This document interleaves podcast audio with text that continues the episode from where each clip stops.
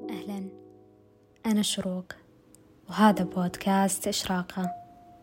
حلقة اليوم بعنوان سيكولوجية الجماهير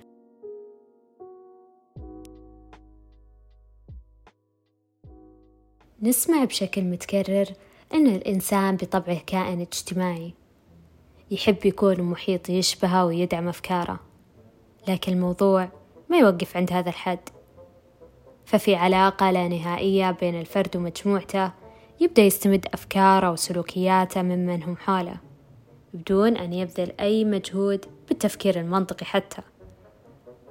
اللي أثار تساؤلي هو قراءتي لكتاب سيكولوجية الجماهير لغوستاف لوبون حيث يقول في كتابه اللي يعتبر مرجع لكثير من السياسيين ورؤساء الدول أن من خصائص النفسية للجماهير هي تلاشي الشخصية الواعية وهيمنة اللاواعية وتحول الأفكار المحرض عليها إلى فعل وممارسة مباشرة.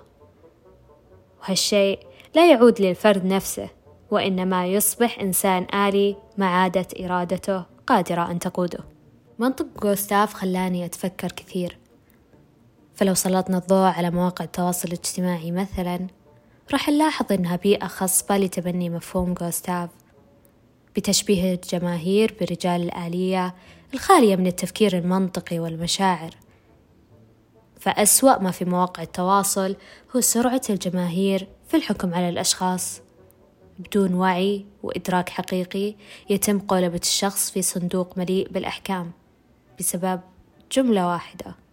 بدون استيعاب إن كانوا في مكانة تأهلهم للحكم أو لا. أثرت فيني جملة حيدر العبد الله عندما قال يؤلمني أن أختزل في قصيدة واحدة في لحظة واحدة وفي كلمة واحدة. فالكل يكره أن تقولب أعماله وشخصيته وأفكاره حسب رأي الناس ومنظورهم.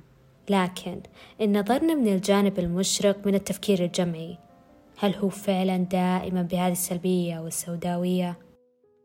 الجواب الواقعي هو أن كلنا بشكل أو بآخر نكون تحت تأثير هذا السلوك. فأول شيء نهتم له قبل اختيار سلعة معينة من أحد المواقع هو أن نقرأ تعليقات الناس وتقييمهم للمنتج.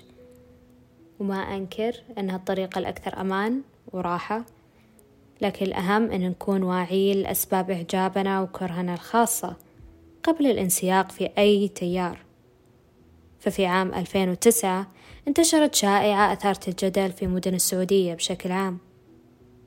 عن ماكينة الخياطة بنقوشها المزهرة ولونها العتيق تحتوي على مادة الزئبق الأحمر في هيكلها المعدني واللي تعد ثروة ومكسب لصاحبها.